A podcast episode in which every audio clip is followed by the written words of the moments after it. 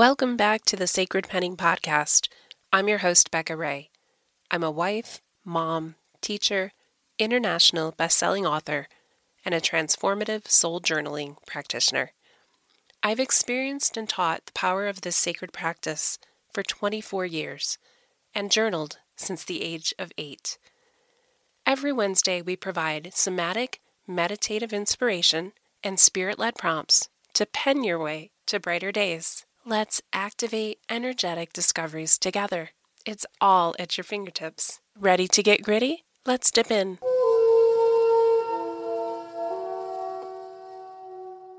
Welcome back to the Joyful Journaling Podcast. I'm your host, Becca Ray. We continue our summer sojourn today. We are reading from my memoir today, which I released in January Embodying Joy, a Heart Journal, a memoir with journal space for body, mind, and spirit health available on Amazon. Here is chapter one Documenting What's Uniquely You, 2022. Is writing for an audience of one worth it? Ask eight year old me. Is writing for the rest of your life worth it? Ask 48 year old me. Journaling saved my life. What can journaling do for you? I am no victim. I am a survivor. I choose joy. Choosing to write a memoir in the middle of a healing journey was a bold and brave step. As an individual who had been diagnosed with social anxiety, general anxiety, depression, and PTSD over the years, this is one way I continue to fight for my joy. I write. And my medical staff has cleared me of the labels along the way. Here's the documentation of the people and stories that helped me stay alive, that brought me moments of joy, that helped me continue to beckon abundant peace and joy. Our birthright, joy, before all the trauma, before all the stories told us, as we all seek the querencia of home and true north within. Thanks to a good look within, I am healing and a reliable narrator of my own life. I chose to document truth and I embody my integrity now. Documenting has always played an important role in my life. Besides my journals, Another important piece of paper, one of the departing gifts I was given by my birth parents, was ownership to a deed, the deed to my life in official document form, my original certificate of live birth. The only one I had previously known had a name I was not given at birth, a new and adoptive name, although it holds great symbolic significance, paying homage to the man who had adopted and raised me, my adoptive father, and to my maternal grandfather, Somehow I still felt stripped of some homage to the woman who had put her life on pause so young, simply to give me the gift of life itself. Teresa was 19 and unable to handle me physically, mentally, emotionally, or financially. She was too young. Therefore, I was raised by a loving family, yet I would always reach toward my essence, who my birth mother dreamed me to be. Call me by my name, but what is it? According to the Adoption Network, there are several factors to consider when naming a child who is adopted. Quote, safety, the child's age, pronunciation and spelling, rite of passage for parents, and compromises. End quote. I never knew why my name was changed, but simply knowing it had been changed made me question everything about who I am from a very early age. It really threw me off According to the Adoption Network's research, quote, there are many things the adoptive family should consider when naming their newly adopted child, but ultimately the naming process should involve joy. End quote. I hope my adoptive parents found joy in renaming me, for I have beckoned joy ever since I knew I had been documented differently, and thus finding what was true about myself had been a lifelong quest until the age of 43. My birth father would never really tell me why my birth mother chose the name Rebecca Lynn. Once I had even asked one of my birth mother's best friends my birth name's origin story, and she had no answers for me. I know full well why Michelle Ray was chosen, though. Michelle is my adoptive father's name, Michael feminized, and Ray is my paternal grandfather's name, Raymond Ray feminized. My adoptive mother chose her father and her husband at the time as my full name, Michelle Ray. I take pride in the origins, But I originated from elsewhere. The womb of a woman I will never know and may have to wait until meeting in heaven to get the full scoop and full story with. Somewhere in between is me. Yet Rebecca has resonated with me more truly since the first time the name was shared with me. So this is what I've decided to keep until I meet up with both of my mothers in heaven. During my senior year of high school, I took an elective class toward graduation credits, psychology. Part of the class was tracing our developmental history from birth to 18. To me, the project felt painful. It jarred my family. Yet I finally retrieved more answers about my own existence. I hadn't asked many questions since I was little, after all. It upset my adoptive mother greatly whenever I asked. This time, though, I saw the papers. The social worker had shared these papers with my parents, and this is when I heard it again baby Rebecca. That baby had once been me. I was determined when I was on my own, I would find them. I would find the people who gave me up for adoption, and I would find out whose arms I had rested in as baby Rebecca. I retrieved my full birth name early one morning during a trip I made back to New York from Colorado. I'm convinced my birth mother's spirit intuitively led me to it.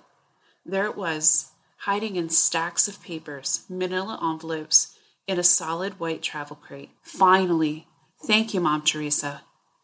The morning my adoptive mother Karen celebrated one of her last birthdays before cancer took her, that crate was in plain view.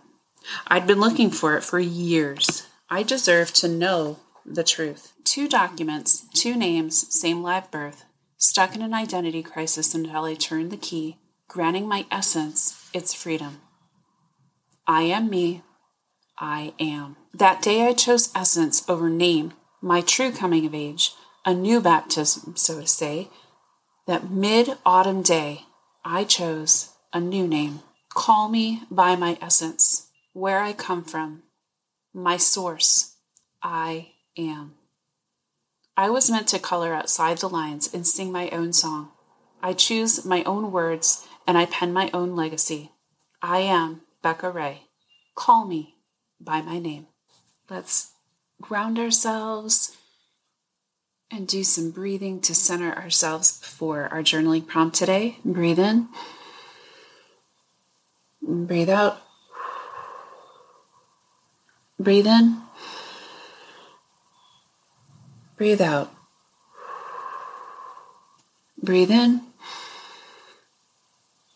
breathe out. Today's journal prompt what is the name I call my essence? And what legacy do I want to leave? Again, what is the name I call my essence? And what is the legacy I want to leave? You can journal to the beautiful, soothing, unconditional love track by Masood Taj that I provide here, or you can jump over to the Spotify playlist that goes with this book, Embodying Joy a Heart Journal on Spotify. And today's track is number three Big Daddy Weave's Audience of One. Joyful journaling to you.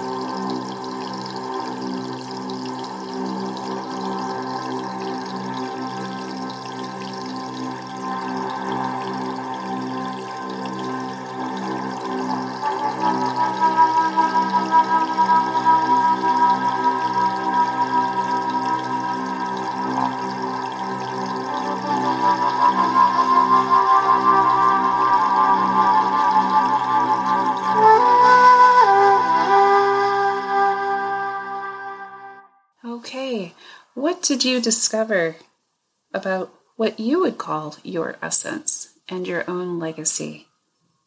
I had many different thoughts going through my mind as I was writing this book.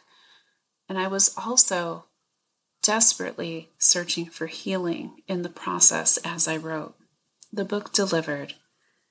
I still call my essence I am. I still call my essence Becca Ray. The legacy I want to leave is vulnerability and transformational healing one of my values is growth. I love watching and hearing stories about people's growth. I would love to hear yours too. Feel free to DM me on Instagram and share your interactions with this book. By the way, this journal prompt is special just for this reading of the audiobook version of Embodying Joy, a heart journal. Have a great week until next time on our summer sojourn. Many blessings to you.